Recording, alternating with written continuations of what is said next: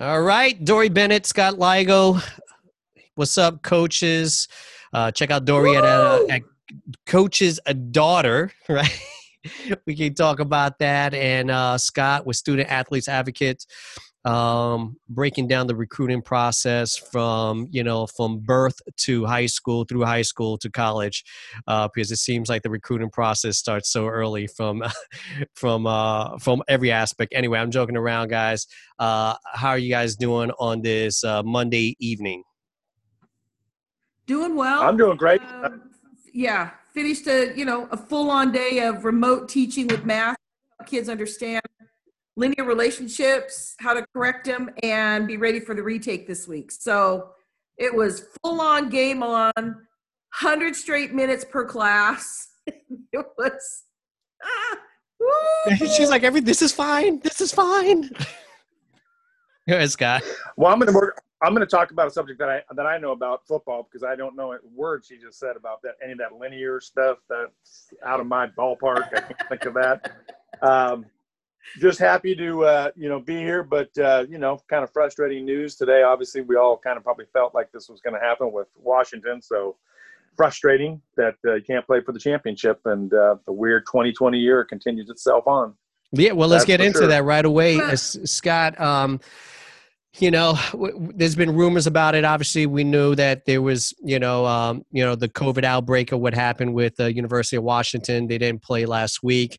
Um, they were waiting till monday uh, to make a determination whether they were going to play in the pac 12 championship on friday which gives them less time right? Because they were losing a day. I don't understand why they couldn't push it back but that's a whole other conversation but they were losing a day because of these covid results and it seems like um, there were certain groups that were affected the most. What, what was some of the things that you heard about, especially when it came down to the groups uh, for UW that were affected and, and how that played a part in making that decision? Well, just before I get uh, got on with you guys, I listened to Jimmy Lake tonight on uh, the local station KJR, and um, you know they've had literally a case a day, at least one case a day since last week. So it's just running rampant there, and I guess that on the university it's even doubled the amount. So if you you know you know parlayed into the athletic department what that looks like. Um, they he you know referenced earlier today in the press conference that the whole offensive line was out. Obviously, you can't go into a game without your offensive line. Um, you know, look what happened. You know, the good thing about the Sarah Fuller story is that she got to kick. The bad part about the Sarah Fuller story was the Vanderbilt special teams room got decimated, and that's why they had to end up going with the Sarah Fuller situation. So, obviously, you can't go into a game without your offensive line. Uh, and it, you know, and for HIPAA reasons, they really couldn't mention any much more than that. But bottom line is, I mean, it's just run, rampant, and they can't control it. And uh, you know, it's, it's 2020, uh, you know, doing its rearing head. And uh, I think it's hilarious when you think about it that uh, Washington can win the North, Southern Cal could win the South, and Oregon could be the Pac-12 champions. And maybe their coach, which we'll talk about later, could be heading to Auburn by Sunday. So talk about a good week, you know, for uh, Pac-12. So it's uh, it's interesting. The whole thing is interesting, but uh, kind of sucks for the dogs. They couldn't play in the game. Dori? Well, I think I mean all, all those all those pieces true and all those facts true. And I just started thinking, well, some of these teams, COVID hit them early, and then they got to play all the rest of their games. I mean, that, then it didn't come back through their program. So there's a part of me that was like, well, why couldn't we have had it hit sooner? You know, we were all the the, the dogs were dialed in and and had really low low numbers on positive tests. And then all of a sudden it just explodes. And nobody seems to have a rhyme or reason as to why it did. I was listening to Jen Cohen on uh, on an interview, our AD, UW and and you know she said she said we don't know why.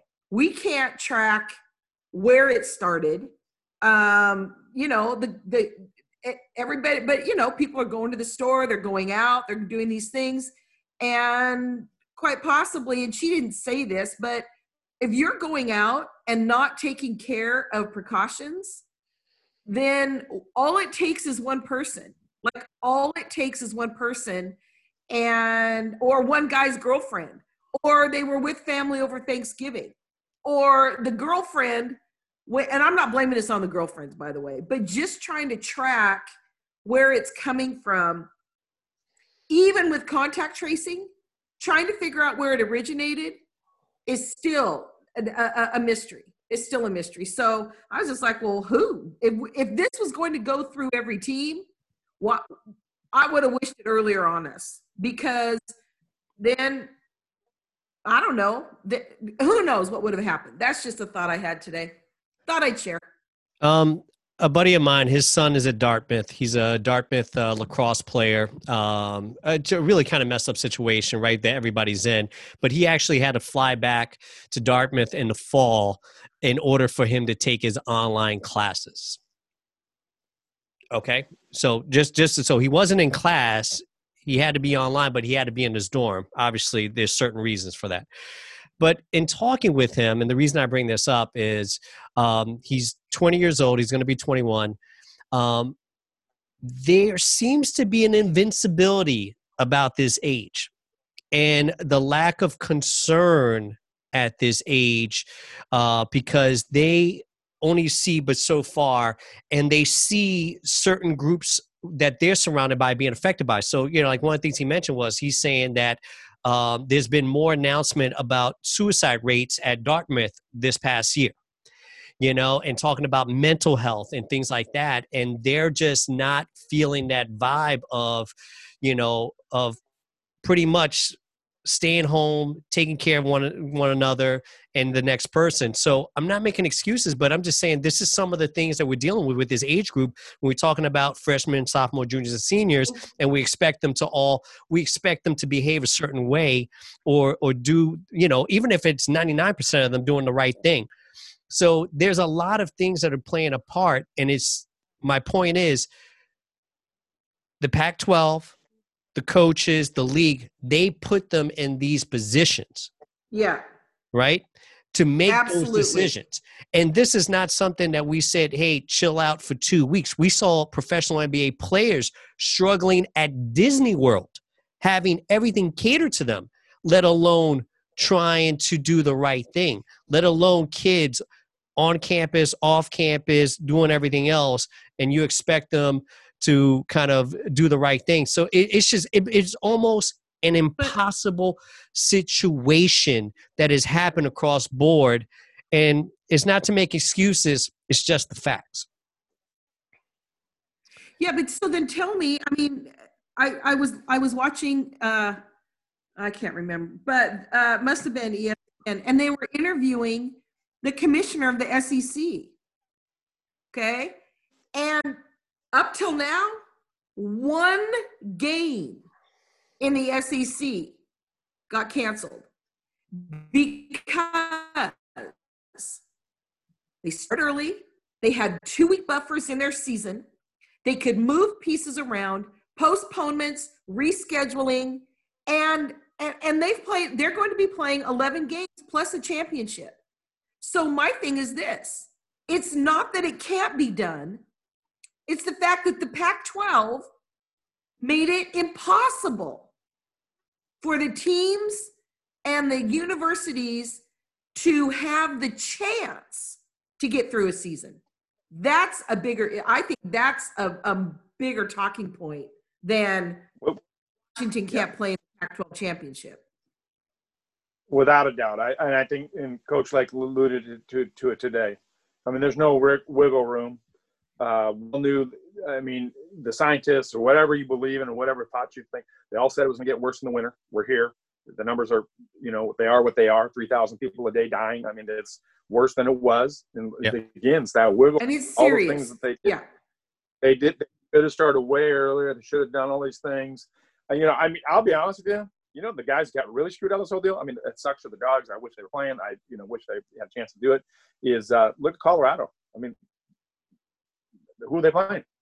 I mean, they gonna call the Mountain West team, or they? I mean, you just take Oregon, move them over, and then you give them the you know proverbial. Well, well Colorado was supposed to play Oregon this week, right?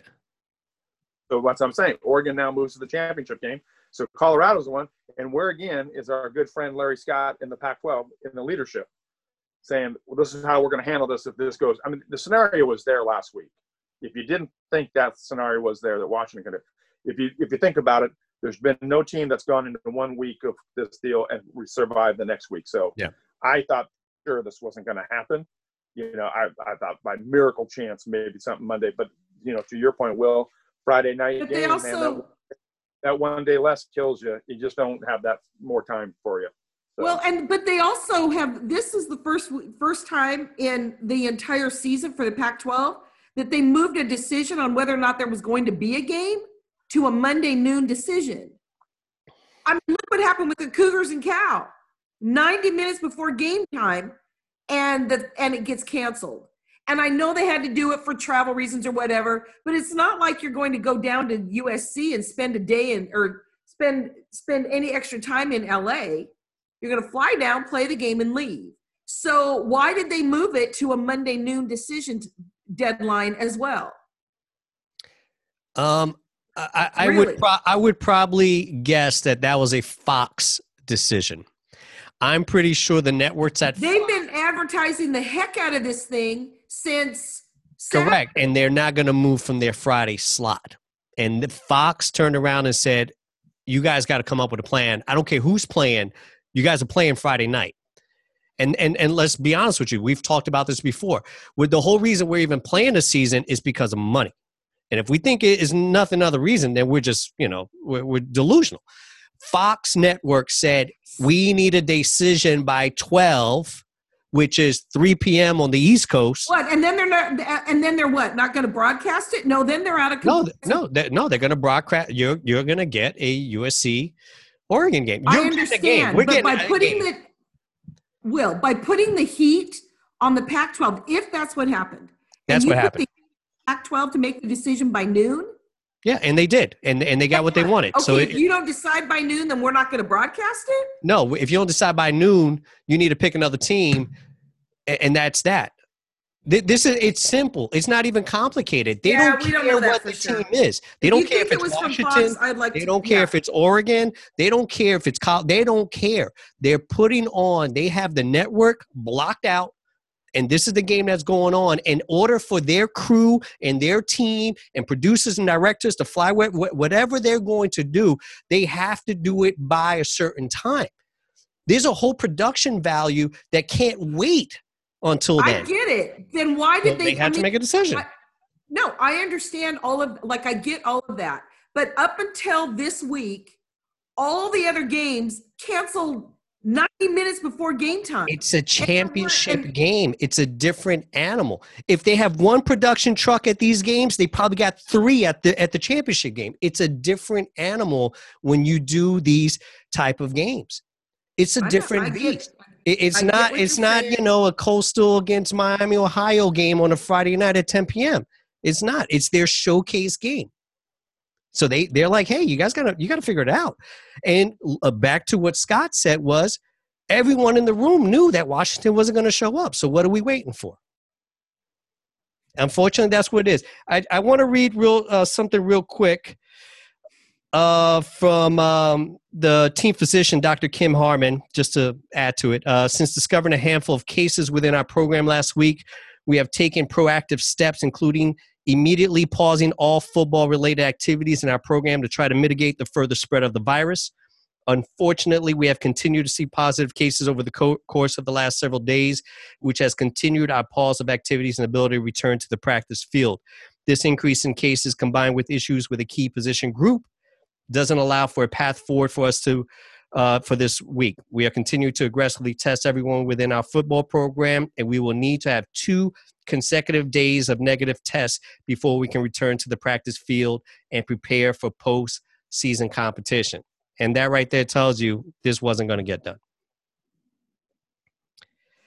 What's next for the program? Real, real quick. Moving on. Uh, do you do you do you see that the season's over, or do you think they try to get one more game in? Hey, revisit the Apple it's Cup. over. Okay, Dor- Dori, No. you're you're saying we're done. Pack it up, Jimmy Lake. You know we're we're good.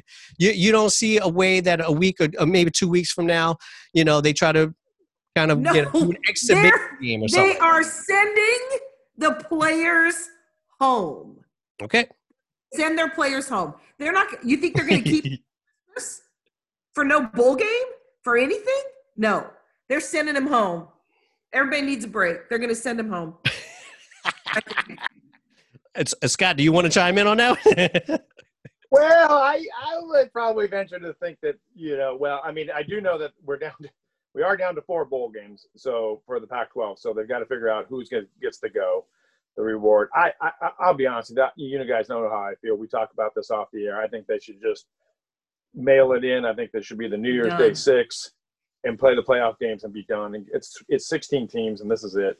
You know, and this is I mean, I just I don't understand why even the, the lesser teams are talking about going. Even the big programs, Stanford is bowed out. Mm-hmm. Uh, Boston College is bowed out. I mean, all the major programs are saying, nope, we're not, we're, we're just not going to do it. I, just because of what they have to go through, number one. And number two, it's supposed to be a reward. You don't get to go do anything fun. You don't get to go to the cool places. You don't, the, the, the sponsorship isn't going to be what it's like. The town doesn't get it. That's the other sad part. Really, the trickle down effect is that the, the town that sells, they lose out completely. There'll be no fans. There's nobody coming to the restaurants, the bars, the, you know, the reciprocal. But they're, you know, but they're trying to go to they're trying to go to bowl games in states that are pretty much shut down anyway. Yeah, no, I I don't disagree with you, Dori. I'm just saying, I just don't I know. know. why they just blanket. Let's just call it this New Year's Day six, the two bowl game, the two playoff games, and we're we're good to go. I mean, they're gonna make enough money off of that. It sucks. It's not a good fun year. It's not what it is, but it's it is what it is. I just think that's what they should do. So, that's my two cents. I, I, we have a very small sample size, right? Let's be clear. Very, very small sample size. But if, if this was it for the Huskies this year, um, if you had to have one take, each of you, one take from this season, what do you take away from the season? Go ahead, Dori. Oh, well, I take um, that it it was a, it was good to see what's going to happen with the quarterback situation. Dylan Morris definitely uh, is coming in as the front runner. I know Sam Huard is coming in in the spring, and now everybody kind of thinks it's between those two dogs. So we'll, you know, we'll see, we'll see what happens with that. The other one is, is that it gave an opportunity due to players that opted out for some young players to shine. And here's the other part they played four games. Guess what the red guess what the rule is for a year of eligibility? You can play four games and get your whole year back. So hmm. this is going to add even another year for these young players and it got some true freshmen out there to play. Um, you know, I think I think that's what we chalk it up to. I think that's what we chalk it up to. I think we need to take a serious look at the OC and the special teams coach and see if we need to do something with that. Well, that's a, that's a surprise. You have a comment about the coaching, huh? Uh, in, in, regards, I, I, think you know to be honest with you, I mean they did play conference foes, so it wasn't exactly like a preseason game. But I think for any coach, it's always good to go through the process, learning what your your systems are, what worked well, what didn't work communication wise.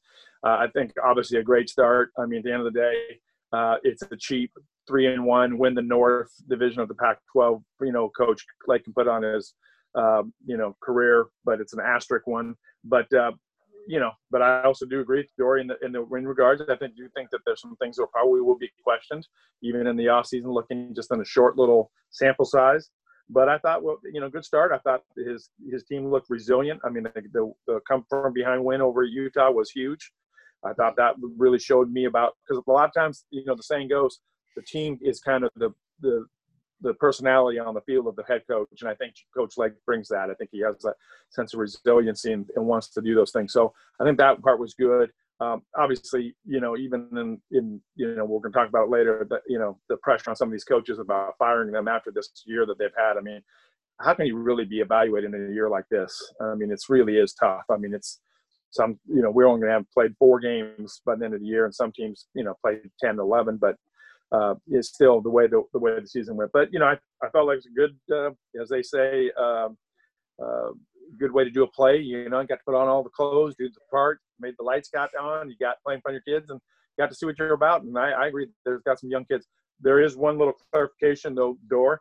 Um, the, all kids this year, there's no, there was no clock this year. Everybody's eligible, which we'll talk about later. So the backup is going to be huge coming down the road because you can imagine that an Alabama can end up with like 120 scholarship players. They won't even have a walk-on program because they're going to have they're going to have such a back.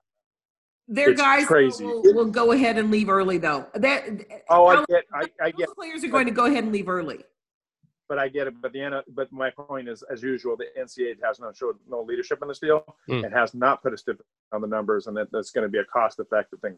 We'll talk about it more down the road, but it's it's it's it's it's going to be an issue. There's no doubt about that. Well, we could get into it right now. Um, I want to uh, be the first person to let you know. Um, here you go. I got big news. Um, I have entered the transfer portal. I am going to go to the Huskies uh, and, and transfer. So I am I am one of uh, we're probably up to close to 200 kids that have had uh, have had already been in that transfer portal. Uh, so I just want to let you know I have submitted my information.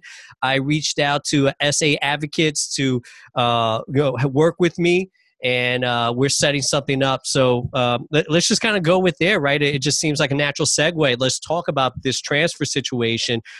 Um, we're, we're, close to 200 kids. I mean, another 10 minutes, we'll probably have another 20 kids. What is going to happen? Uh, you, you started this conversation already, alluding to uh, the year of eligibility, and uh, you know you don't have to sit out a year for the transfer. What do you think that possibly can happen, and I guess my other part of this question is how can it strengthen and weaken certain programs by all this happening at the same time? Um, well, to be honest, this was I got this today. There's in the last 12 days, there's been 190 players have entered the transfer portal. So you're probably really talking about 250 by about now. Yeah. Um, so they're going to be pretty big. Um, you know, some teams literally go and find a new team shopping through the transfer portal and redo their whole team, their whole roster from that way. I.e., uh, Mississippi State might be a program that might be doing something like that. And there's a purge program part of this deal. You know, I know Florida State's, you know, getting there's a lot of players that have left there and gone through that whole deal because uh, you know the maybe the writing's on the wall down there, you know, moving out the deal. Um, the transfer portals, uh, and, then with with the NCAA again, uh, you know, saying that it's okay for guys to just transfer immediately and get, get it done it's going to be a wild west here for the next couple couple week months, and uh, you know, with all the changes, i.e., Auburn happening, you know, coaching changes, how many kids could leave there and jump in, and uh, the impact's huge. Again, where's the number? Where does it lie? To your point, Dori, there will be a lot of guys that will leave programs, but I kind of look at the, you know, the the, the UW's softball program. Uh, usually, they have 16 to 18 uh, scholarships, but with the way the rules work, they had four seniors got to stay on this year, and the UW softball team passed around the hat and raised fifty thousand dollars to pay for those girls to play on the team. Wow! So I'm just saying, who's got all this extra passing the hat stuff when we're you know budgets cuts everywhere left and right. So it's the impacts are going to be huge. How is it going to end up well, looking, but also, you know, if you're you're taking the chances as the kid too. I mean, you you throw yourself in that portal you better you better have a, a good idea what you're going to be doing because it doesn't mean that you're going to be taken out of that portal too. And you can go back to your team and see how that works because you basically rolled on them. So it's a two way street. Okay, well, a couple things. Um, the one of the things that you guys brought up, and that is that this transfer situation. If you go through a transfer portal as a graduate transfer, then you don't have to sit out a year. The Pac-12. Yeah, yeah they, they that they they there is no trans there's no rule this year. You can just transfer. They eliminated the rule. They eliminated that year. rule. Okay, because yeah. because last year it was changed just for the in the Pac-12, and none of the other Power Five schools changed their transfer rule. Okay, yeah. but you had to get the permission from the coach of the team you left in order to be able to play right away with the new team that you went to within a con- within the conference within the conference. Yeah. so that was a little caveat that was in there. That's number one. Number two this thing about passing the hat to keep to keep um, scholarship players on a team right? Well they're doing that with the non-revenue non-revenue generating teams is what i'm seeing. And it has hugely impacted my tennis player because the D1 schools that were looking at her don't have space and they don't have the money. Mm. Okay. So she's really in a, t- a really tough spot.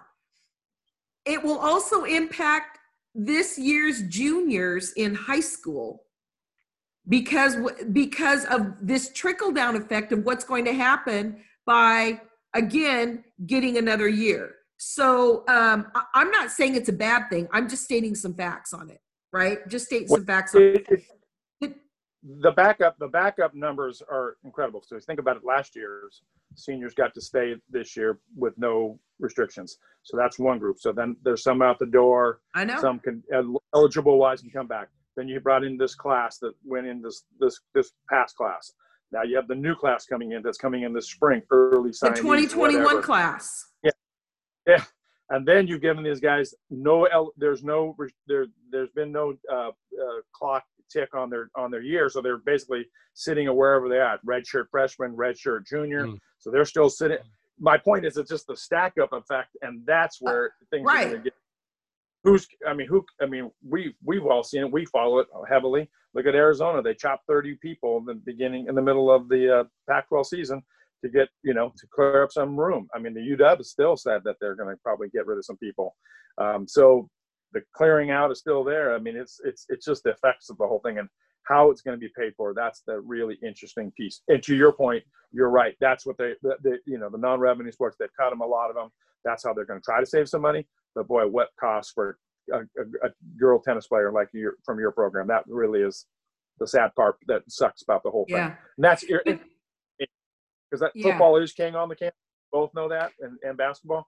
But should it always be the king? So Well, and and and here's here's what we're seeing. I mean, if we're giving a personal viewpoint of this, here's what we're seeing is that what could happen is that some of those kids that some of those athletes that were D1 are D1 players and the the where they want to go to school has no space for them.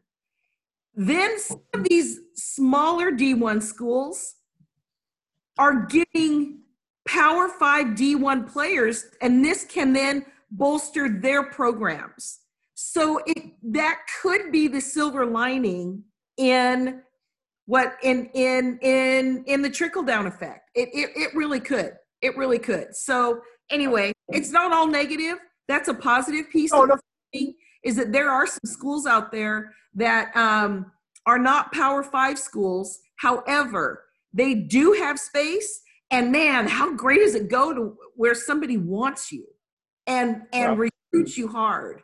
So that that's a that's a positive, I think. it happened. It happened today with uh, Temple. They got the backup quarterback from Florida State, who's a really good football player. So I mean, Yeah. you're right. Those And- lower programs, some really good guys. Shiloh, It's happened- Deion Sanders' son went into the uh, portal today. Shiloh Sanders did. Uh, I'm guessing he's going to Jackson State, where Dad's coaching. Yeah. Put Yeah. it out there. I, I think dad is Yeah. saying you have two options. You go to Jackson State or you go to Jackson State. Yeah. So uh, yeah, and, and listen, I, I I love to see it because I mean, you know, without trying to make this a, a history show, um, that's where your star black football players used to go. I mean, before they started going to all, the, yeah, black that's where that's where they, you know if you go back to the 60s and 70s, and I mean that's where they went. You know, that's where you had all these talented players going to. So it's great that I would love to see a shift kind of going back there where Yeah. more importantly, right, where the kids are comfortable. Always be somewhere where you're going to be comfortable, right? I mean, I think Yep. whether you're a coach or a teacher or a parent, you just want your kids to be happy to enjoy that experience. And some of the conversations I've had with other parents that have uh, just been j- just incredibly sad for their kids, saying, you know, uh, I got a, I got a buddy, you know, his son is at USC. He was like, he should be partying and doing things to get out of your system and go a little crazy. But that's part of the college experience, right? Have a great time, have these experiences, meet some friends for life, go into business with some of these people, right? But that's really what college is, right? I mean, you get your education, but it's the connections, it's it's the relationships, scholarships, and that's all that's being missed. You know, going on almost a year now as we come up on 2021.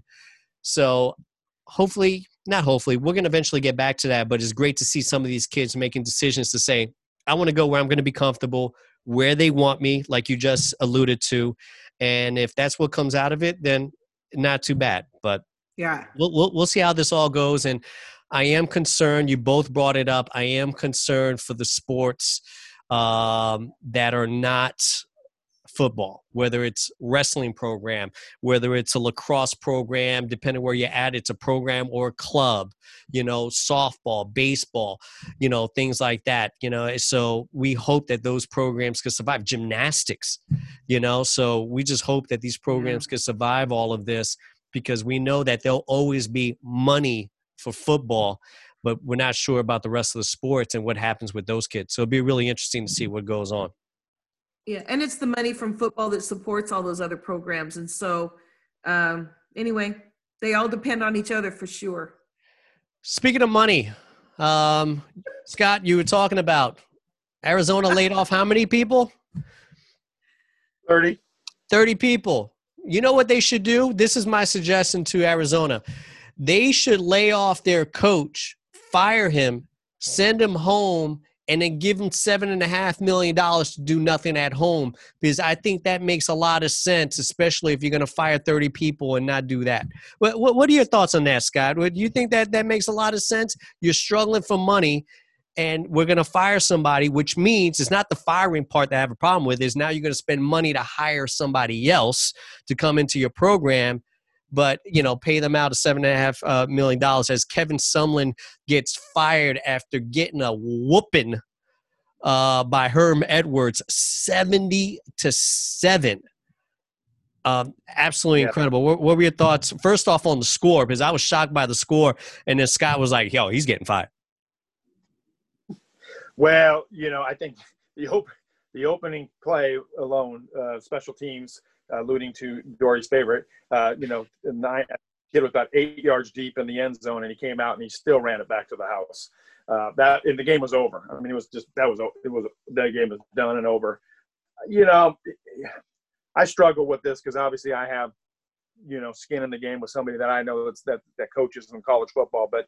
Um, you know, he and I talk about it quite often, and, and it's really a frustration to the to, to the process. I think that uh, you know when when major college complains about sports, about money and stuff like that, and then they proceed to do things like this. You know, cut 30 people, get rid of their coach, drop him a check for seven million.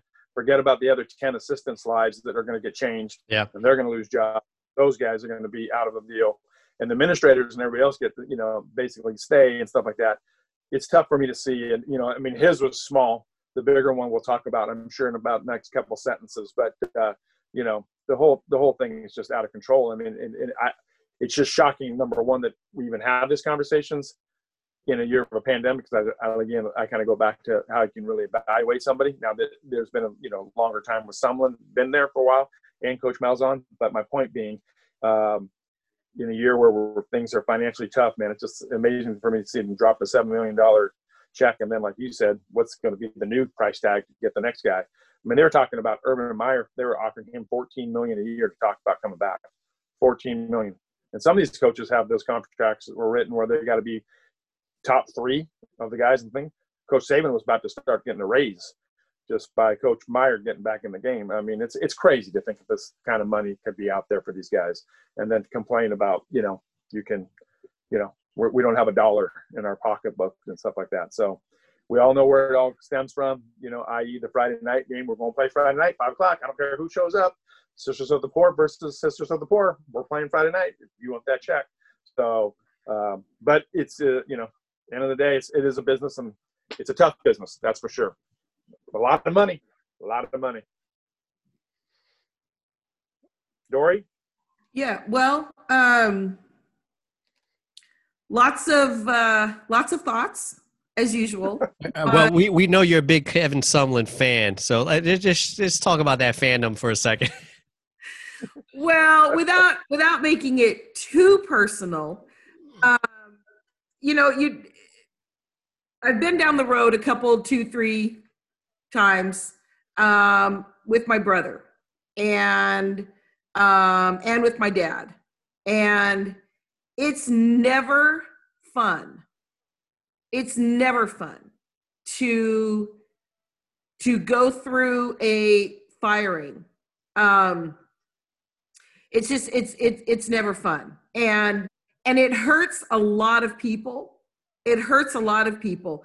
It almost hurts the people that love that person more than it hurts that person. And the reason I say that is that the coaching profession at the D1 level and even at the D2 level is they're, they're you know you're either getting fired or you're getting hired. Mm. and and somewhere in between those two you you really get to do what you love to do. And so um, i don't personally wish ill will on people and it's really hard and he has a wife and and two kids and um, you know that that that's the family side of it. I went through it with my brother um, when he was at michigan state with john l. Smith. And that was really hard. Um, we went through it at central and that was a hot mess. Um, and so and and usually it comes from athletic directors wanting to go in a quote unquote different direction right? That's usually what happens. But when you have um, a hiring that i think was questionable in the first place because of what happened at texas a&m then i just don't know that anybody should really be surprised that there was a, a, a firing at, at arizona for kevin sumlin because when you look at the body of work um, it, it, it, it has some chinks in it. It has, it's very suspect. And I just think that I was surprised by the hire at, at U of A when it happened. And because Texas A&M turned into such a hot mess and you, you kind of got to look at who's at the top in order to figure out what's really happening when when someone was at texas a&m he went through three offensive coordinators in less than a season and a half. Guys were leaving the program. He didn't fire them, they were leaving the program. So there are things going on that that create a lot of um, a lot of unrest, a lot of unrest. Uh, you guys, he got 10.5 million from Texas A&M when he got fired. Now he's got 7.5 million from the buyout at Arizona, plus the salary he made while he was coaching at Arizona. Dude has almost $20 million sitting there. Man, why not just go play golf for a while? But the bigger piece is how's Arizona going to, going to find the money to hire somebody that that that is of Pac-12 and D1 caliber? Who, who's going to get who are they looking at for this job? Because it's not a it, it's not one that people are flocking to. Yeah, it'll be interesting to see what happens with them. Uh, defense coordinator Paul Rhoads is going to jump in. He's been around for a long time. Uh, he was a head coach at Iowa State and done tons of assisting uh, coaching jobs. So he'll come in and, and just kind of right the ship. And who knows, maybe you turn around and give it to somebody like that. Give it to somebody young. You know, if you're having trouble and you don't want to spend all this money, man, give give somebody opportunity. There's a lot of young people out there. You know, Scott is alluding to, you know, having skin in the game. You know, there's a lot of great, young, talented, uh, innovative minds out there. How about a, a not a retread for a program and, and start and build it up? If you're not going to find the person that you're looking for, because apparently you thought you had that person and that's not the case. Yeah you know, record nine and twenty the the three years that he was there, six and seventeen. Never beat Arizona State. We know how these rivalry games are. You know, if you're here at Washington, if you're not uh, beating Washington State or vice versa, your job is always going to be on the line. Same thing with any sport. If you're not winning your conference or division games, you just don't last because in order for you to succeed, you have to win your division. In order for you to win your conference, in order for you to win a championship. So, you know, why not do something different? So hopefully they will. Maybe they'll look at, you know, some of these younger guys out there and say, hey, as a young, innovative coach, offensive coordinator, maybe we'll bring him in, you know, surround him with some assistants, you know, like a Paul Rhoads, as someone that's been around that can kind of help him say, okay, you know, you need to do X, Y, and Z for the programs. But um, hey, Kevin Sumlin, great great buyout. We're all going to go over there uh, you know go play some golf with him. Uh, i'm pretty sure he's got a lot of lot of space there and uh, you know you know steaks on the grills you know he's got plenty of cash so that'll be good. And you know we can hang around and uh, and make some jokes. Um, you know we uh, we heard that illinois coach Lovie smith uh, was let go. I you know i know his record is not great but he's at illinois you know, and uh, I'm not sure what they're going to make out of that. And uh, and obviously the big news was uh, Auburn head coach Gus Scott. When you heard that, I mean, Jesus, Gus, eight seasons, 68 and 35, SEC SEC title in 2000 uh, in 2013, lost to that Florida State team for the national title game. Uh, 21.45 million dollar buyout if you make a decision like that, you must already have someone in place. Uh, what were your thoughts um, about Gus getting fired? Well, there have been some rumblings that, you know, kind of stirring the pot, and uh, so I, it's not the the timing is the surprise part for me personally. Uh, just won a game over the weekend. Um, again, uh, you know, you know, going back to what you were saying, I mean, he, does, he hasn't beaten uh, Alabama very much. Got ripped again this year in who, Alabama. Who does? I, I get it, right? but who does? No, I get it, and uh, but uh, again, it's just that money thing that just always gets me, and it's you know, twenty two million bucks, and and you know, the rumor mill is that it's going to be a retread, and you know, Hugh Freeze probably the guy that's going to get that job, and uh, you know, we all know about the story past of him in the past and what he's what what he's done. So um, uh, I, I, I struggle with that whole piece, you know, um, and so again, you know, you know, he walks away with 21 million. The staff walks away with another nine, 30 million dollars in whole for Auburn. Um, I'm not sure exactly who their booster guys are, but you know somebody was writing some checks to get those guys out of there. Yeah, and we're I all going to post our address, right? Uh, they can all send us a check. Uh, send us a five percent of that check uh, to, for the Christmas holidays, yeah. right? We're, we're, good with that, right? And then it's 10, 10.5 in thirty days he gets. So um, I'm sure the wife. I'm sure the wife asked, "Was that direct deposit?" Um, you know, just in case before before the uh, before the end of the, the new year comes. So um, yeah, again, the money is crazy the retread situation uh, is it makes it interesting, and I know we'll talk about the second part of that retread situation at Liberty in a second here, so I won't ruin that part. But I mean, it's just the whole the whole idea of the whole thing, and uh, uh, good luck to you. I yeah, mean, talk like about said, Hugh Freeze. Why why why is Hugh Freeze going to be a controversial hire for him? Well, he was at the Ole Miss and got caught in a in a situation where. Um, uh, they started doing some background work on him and finding in his phone records that he was calling a certain 1-800 number and it wasn't for jesus it was for somebody else. It was usually a woman on the other end of that phone call. And um, you know let's just say they got together and things like that and she tried to rehab his career. So he went up to uh, reverend falwell's uh, university liberty who then had to resign this year for um, some issues that he had personally reverend did and so um, Hugh's kind of comes with some background, uh, with some back, uh, you know, story stuff. And then, uh, you know, the, ru- the, the rumor on the, not the rumor, but the thing came out today that uh, Art Briles resigned as the head coach of his high school, who was embroiled in the whole Baylor stuff, who they rumored to be the, maybe the guy to go into um, to uh, he's going to end up at Liberty, Liberty University. So I mean, it's again, it's it's the retread to retread to retread to retread. That's just, and you know, with twenty two million dollars to one guy. So I just uh, I just shake my head at the whole thing. It's crazy. It's crazy. It is crazy. Go ahead, Dori. Well, uh, Hugh Freeze is no longer on suspension from the SEC. That uh, no one has said that uh, on the record, but I'm pretty sure that uh, the Auburn AD who is in his third year there, and Scott, yeah, okay, um, it has has decided to uh, go in another direction. in another direction. And um, again, sometimes be careful what you wish for. Sometimes be careful what you wish for because when you decide to go in another direction and your team has been at the top of the SEC, competitive, you and, and I, I just don't know.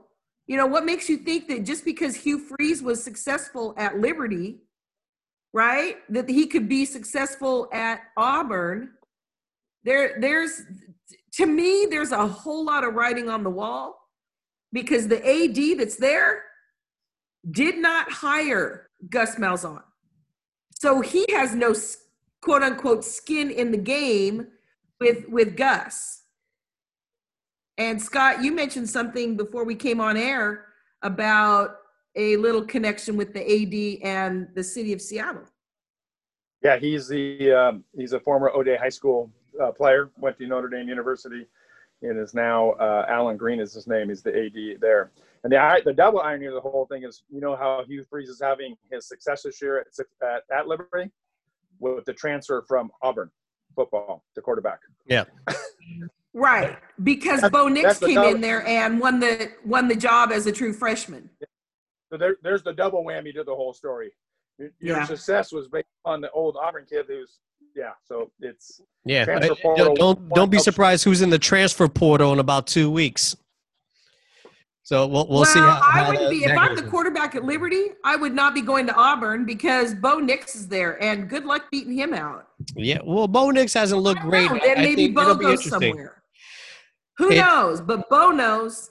Well, let's talk about this. Me and you know this. This really kind of made me. uh Wow, I, beyond upset, agitated, frustrated uh, a little bit disgusted uh, knowing that Art Briles, whether he comes back or not, is the fact that his name um, has resurfaced. Um, you know, we for you know for the people that don't know, in, in 2017, a uh, former Baylor student alleged that 31 football players committed 52 acts of rape. Uh, five gang rapes were alleged to have taken between 2011 and 2014 according to the Texas Morning News, and there were a, a slew of different things. There, there's there's uh, allegations that he knew about it, and he said, "What do you want me to do about it? Uh, not bring it up to authorities, so on and so forth." So it it, it becomes uh, it becomes a thing of you know he said he said he said he said he said oh by the way somewhere down that line she says and he got dismissed and he got fired the ad got fired and you know he went off he tried to get a job with the canadian football league. When canadian football league found out about it he was fired within hours once yeah. they got a wind of it. He bounced around i believe he went to europe and then uh, eventually came back and, and got a job at this high school. Um, whether he knew it or not which there's no way that he cannot know what's going on with a, this type of program when just like Pitino, you are the king of that castle. And whatever Pitino's involvement was or wasn't, you knew something smelled a certain way. And art just like Urban Meyer. Just art like knew. Yeah, I just want to keep it on art right now. We we we could hammer okay. Urban another time.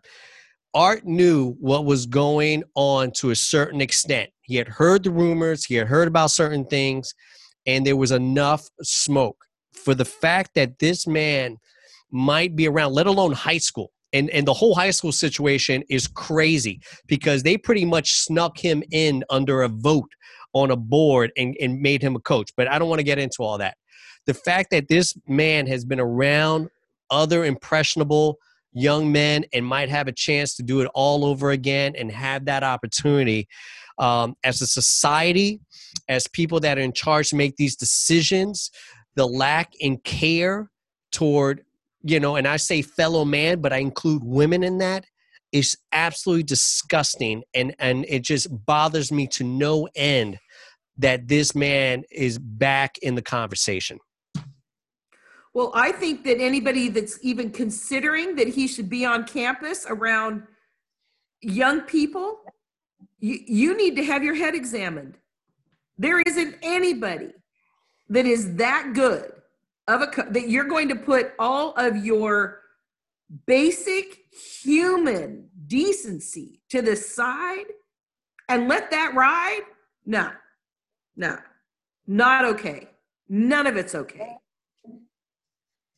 Yeah, when when I was coaching for the Huskies, one of the first things that happened to us, you you had certain procedures you went through. One of them is you got your Franklin planner. Coach James went through all these things. But one of the biggest things you get you got was I got a little card that I had to stick into my wallet and had Coach James' personal home phone, had a cell number. Every coach has a home phone number and their cell number. My point being, and we had this the local UW police, and then the guy that we knew was a local Seattle police officer in that area. We had all those numbers and a little card. My point being to you guys, the head coach knows. They know. They always know. They know before. Well, and the reason, you yeah, have to. I mean, you, eh, that's your job. yeah, and the reason that Coach James did that was so he could be in the know, Absolutely. not so he Yeah. was in our Briles and shoved it under the rug and ignored it. Coach James did that because he wanted to be in the know. He's like, look, you're gonna make a mistake. If you make a mistake, I need to be the first phone call. Yeah, absolutely. Absolutely.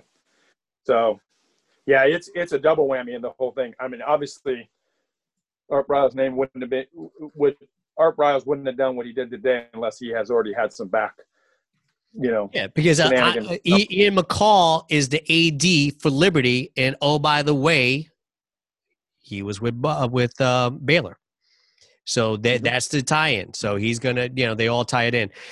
Um, let's just kind of move on, but there's no way to easily segue out of it. It was just more ranting and raving about all that. Um, you know, let, let's keep it negative. Let's just keep it negative. Why not? With Utah State, I mean, they didn't play against Oh. Colorado State this week because of what uh, some of the comments made by President no- Noelle Cockett. Uh, head coach Frank Maile uh, said he, he wasn't considered for the head coaching job at Utah State because I'm gonna do this under quotes because of concerns that my religion and Pacific Islander culture would negatively impact the university's future football program. He's Polynesian, also a member of the Church of Jesus Christ of Latter Day Saints. Um, the the students got wind of this uh, about these comments. Uh, they had a vote on it and voted not to play. I mean, it, it, this is just this is ridiculous. This is this is a coach that's already there. That he's been committed to the program. He's given He's his a former life. player. No, Will, he's a former player. He's a former player. But I'm just shaking my head. I'm not sure that there are words, but I am shaking my head because first, that head coach, Frank, he has a lawsuit. He he had to have a bunch of attorneys calling him and saying, "Dude, you have a defamation of character lawsuit and how about hiring practices There- those are those are big big but aside from that i mean and and scott you you brought this up when you shared this information with us and that is ha, i mean we have a personal friend who really is like another one of my brothers that is because of this craziness, he's going to end up without a job. Yep. Yep. How does the president of a university, first of all, if you think that way, you, you need to get a different job. Number two, you actually said it. Not only do you think it, but you said it. If I, how does Utah State not get, how does somebody not step in and get rid of her? Yeah. Because if I'm at Utah State, if They're, I'm they're under investigation now. money to that university, chick is gone. Scott, Yeah. what are your thoughts? Well- and and uh, we- we're going to wrap it up in about 10 minutes, so we'll uh, speed it up a little bit.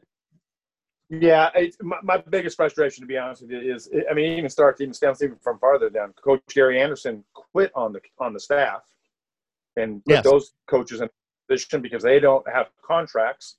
So they literally get their last check in two weeks. Merry Christmas to them. Uh, this coach gets treated that way in the process, in the hiring process. Uh, the whole thing is just an absolute joke, and uh, you know, disappointed in in the administration, disappointed in Anderson, disappointed in the situation, and and it gets personal for both Dori and I because somebody that we know and we care about is going to be in a bad situation, and you know, he's got you know daughter who's going to be a senior supposedly in high school next year. How does do you stay? Do you leave? Do you get out? I mean, what's I mean, I mean, there's just so much, so many questions, and that's the hard part. People just don't really realize the impact it has on the 10 assistants that it really affects. And yeah. it's, you know, and, you know, people get pissed off and they say, well, these guys make so much money. Yeah, they do, but they are literally at will employees. If their head coach gets resigned, fired for whatever reason, they're gone. That's that's they're, they're, done, and that check is gone. That's why most of these coaches, assistant coaches, are now looking trying to get two to three year extensions just to pr- protect themselves. I mean, it's tough, man. It's yeah. you know, it, we've talked about two prior coaches who who who've had checkered paths and Briles and in in uh, Liberty's coach, and you know, and, and you have to if you're a staff and you have to live with their their their decisions, and so you get let go, and so now you get stuck with that, and it's just it's ridiculous, and so I, I'm a very very frustrating, and and really really to what Dori's point is, the amazing part is you thought it and you said it, and now you, I mean, I, I just don't even get that. I just, I mean, we've all had thoughts in our heads that we know we just can't come out of our mouths. We just know it. I mean, just don't. At least not on record.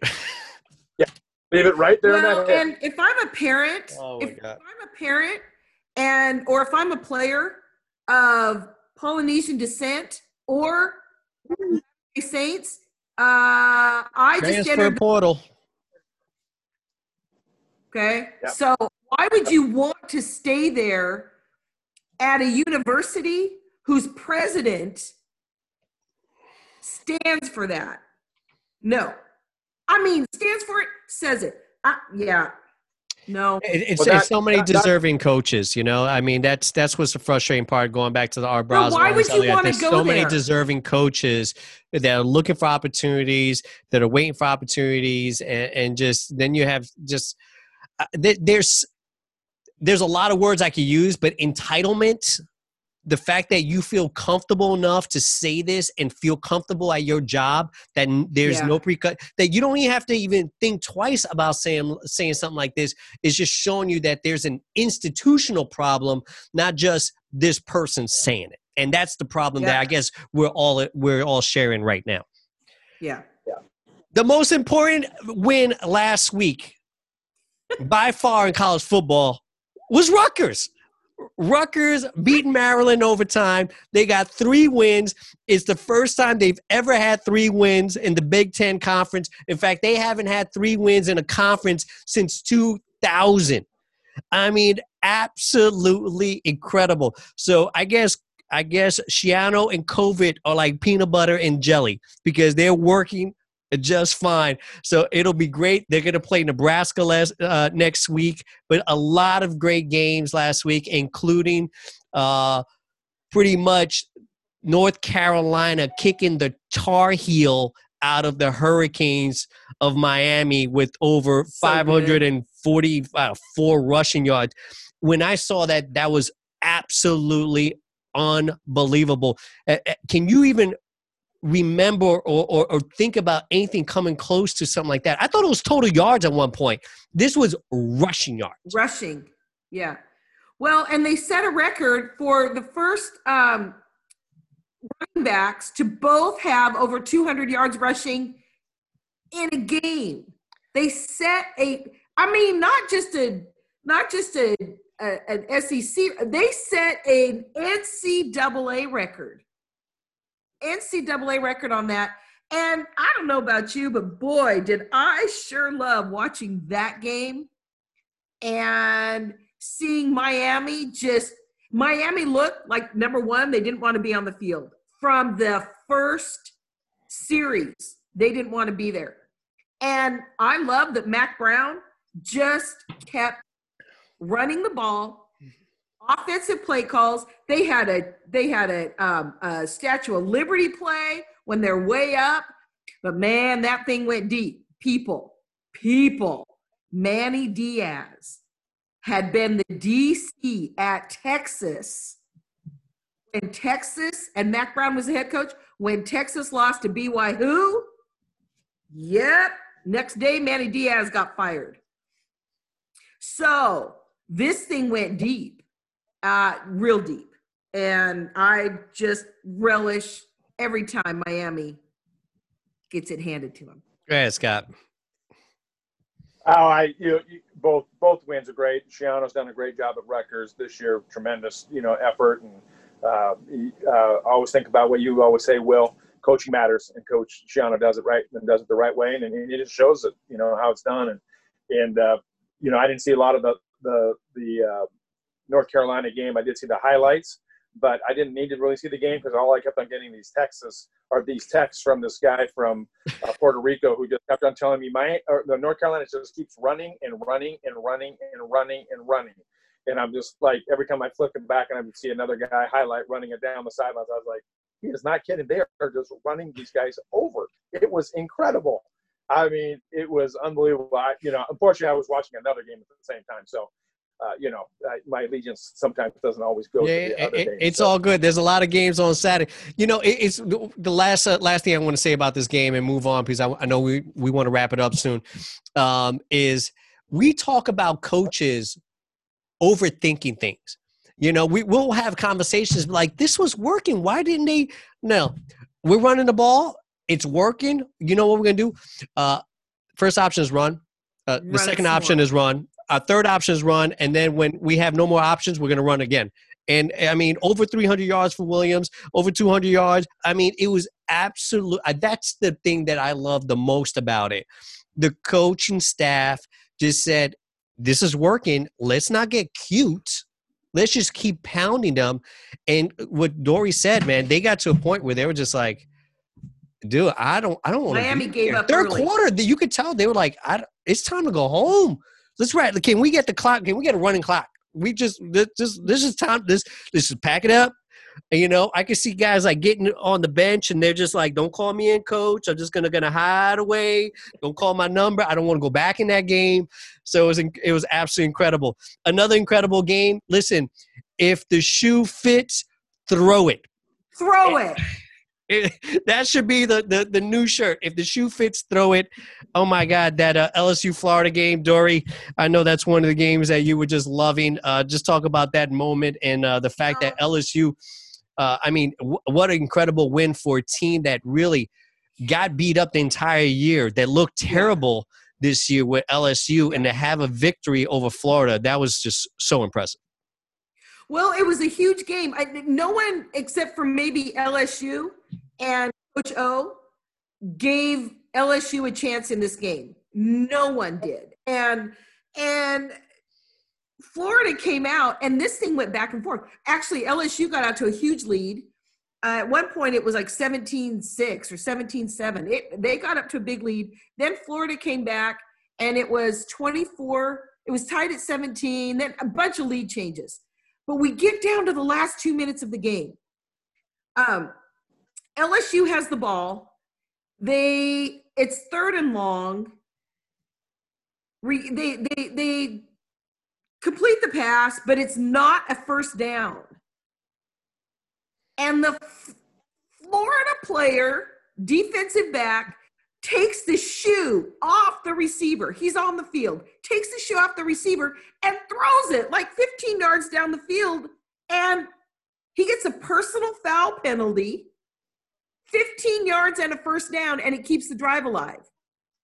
So then LSU, couple more plays, they come in, and their kicker kicks like a 47 yard field goal to put LSU up 38 35, 37 34. Well, there's about 50 seconds left on the clock, and you have Kyle Trask at, at quarterback. They come in, they are running two minute, like in scattered all over. LSU came in with, they were down eight starters, lost three defensive backs. I mean, skeleton crew. Florida ends up getting it down there, and with three seconds left in the game, go to kick a field goal, they get a penalty, so then it kicks it back five yards. Florida kicks the tries to kick a field goal to send it to overtime. Nope. Missed it. LSU wins. They look like they just won the championship. You guys, it was man, for LSU, huge win. For Florida, that one play took them out. They're done. They're done. They play Alabama in the SEC, but they it doesn't matter what they do in that game. It's not going to impact them getting into the to the playoff.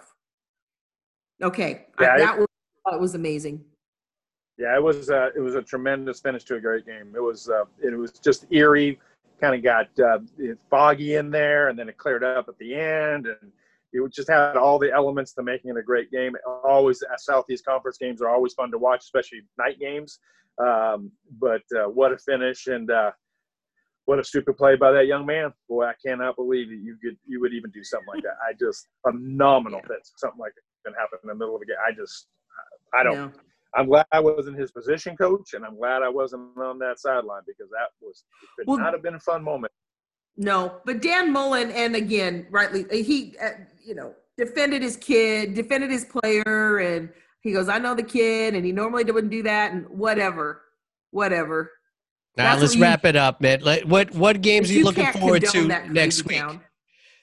What what games are you looking forward to next weekend? Obviously, you have the Pac-12 championship game. Uh, we've got Notre Dame, Clemson. I don't know if anybody's going to care about the Alabama Florida game, but we've got some championship games for me that stands out. Coastal Carolina and the Raging Cajuns. I mean, how can you not care about this game? It was a it was a close one the first time around. There's a lot now riding for the Cajuns. I mean, I'm sorry for Coastal Carolina. Uh, and really both teams because the Sun Belt Championship game, I mean, that puts you in the conversation of a lot of different things, but especially for Coastal. Uh, what are some of the games that you're looking forward to uh, this uh, championship weekend? Well, you already listed them. I, you know, I I uh, I don't know. I, I figure Scott, Scott's the dogs aren't in it, man. I'll be watching these games, but come on, I, it, I, and I'm trying. I'm Her Huskies are out. Her Huskies are out. It's tough. I know. My dogs are out. It, it's that's keeping it real. That's keeping it real. It just doesn't feel the same. Yeah, it doesn't feel I'll the same. Watching games. You got yeah. You got uh. You got, yeah. I'm sorry. Go ahead. I would keep an I'm keeping an eye on the uh, Clemson Notre Dame game. Obviously, it's just to see what happens in that situation. But to be honest with you, Will, I'm with you, man. That Raging Cajun Coastal Carolina game to me is the game. I mean, it's going to be fun. It's great. And they, it means something for both programs. Yeah. Both yeah. coaches. They've both been mentioned at different places uh, the whole nine yards. I think it's just a great season, great finish for both of those guys, and it means something to those kids. And that's that to me is the most important thing about the game that they just mean something to them.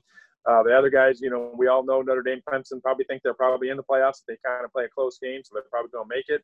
Um, you know, uh, so I, I, you know, and I, I think to be honest with you, I think if Florida would have won last weekend, I think they may have may, may have been able to keep Alabama close maybe for a half. I think it's going to be a whooping down there. I just think that that team Alabama's got going is just going to be a whooping. Yeah. And so I don't think that's even going to be a game, and uh, not going to throw a wrench into the college football playoff. And uh, just you know, and like I'm sort of like Dori, I'm a little melancholy about Friday night. So. Uh, you know, yeah. Does anybody care about Ohio State against Northwestern? Eh, do you think that's it's there's no no, no. pizzazz to it? No with, yeah. with that game, right? I mean, I, I agree. I, I, don't think it's going to be uh, anything close. I, will be and I, am I'm, I'm actually kind of irritated with the Big Ten because I feel like they just changed the rules just to make it look good, uh, so they get their team in there, so they can get their dollars at the end of the day. Well, that was the whole reason they came back, right? I mean, let's be clear. The whole reason, the main reason, after they said we're not playing football this year, all the kicking and screaming was the fact that we could get Ohio State in this championship game, and that was that was the big thing. Uh, I'm hoping, I'm hoping the best case scenario just for our show and, and for our conversation is for Notre Dame to be Clemson that by far changes everything yeah. because there's no way you could put Clemson in with two losses and and the BCS will just lose their mind, and all of a sudden, 16 teams are playing for the BCS championships. They'll change it in two days. So I am hoping for what we think is not going to. I think they're about a 10 and a half point, 11 point uh, favorite, Clemson over Notre Dame. But the best scenario that can happen for college football is Clemson losing. And I don't think Northwestern would, would do anything. But even if Northwestern, either one of those games, if we have an upset, just makes things uh, a lot more brighter for us talking about college football. Well, I would hope that Iowa State gets wins. Okay, that that is one. Iowa State wins, and then maybe there's a little shakeup in the top four up there and I, I, that that I would see because I'm just going to tell you straight up, I, I'm not a huge Dabo Swinney fan at all, and that dude has been talking, talking, and I, uh, for a lot of reasons, Notre Dame's never been my team, so um, I, it yeah, I don't really care, but I'm kind of over Dabo Swinney, and I I would like to see what he says when they lose and tries to lobby them still being in the the final four. God wants us in the final four. We're doing God's work. praises, praises. That's what he gonna scream. He's gonna try to go to church. All right, boys and girls, it's it's time. Scott's got to go. Dori's got to go. I've got to I've got to fill up my glass of wine. It's all good we'll do it uh, next week. Should be a lot of fun. Hopefully, be a lot of great games. Um, thanks for hanging, Dori Bennett, Scott Laigo. It's been fun. Peace out.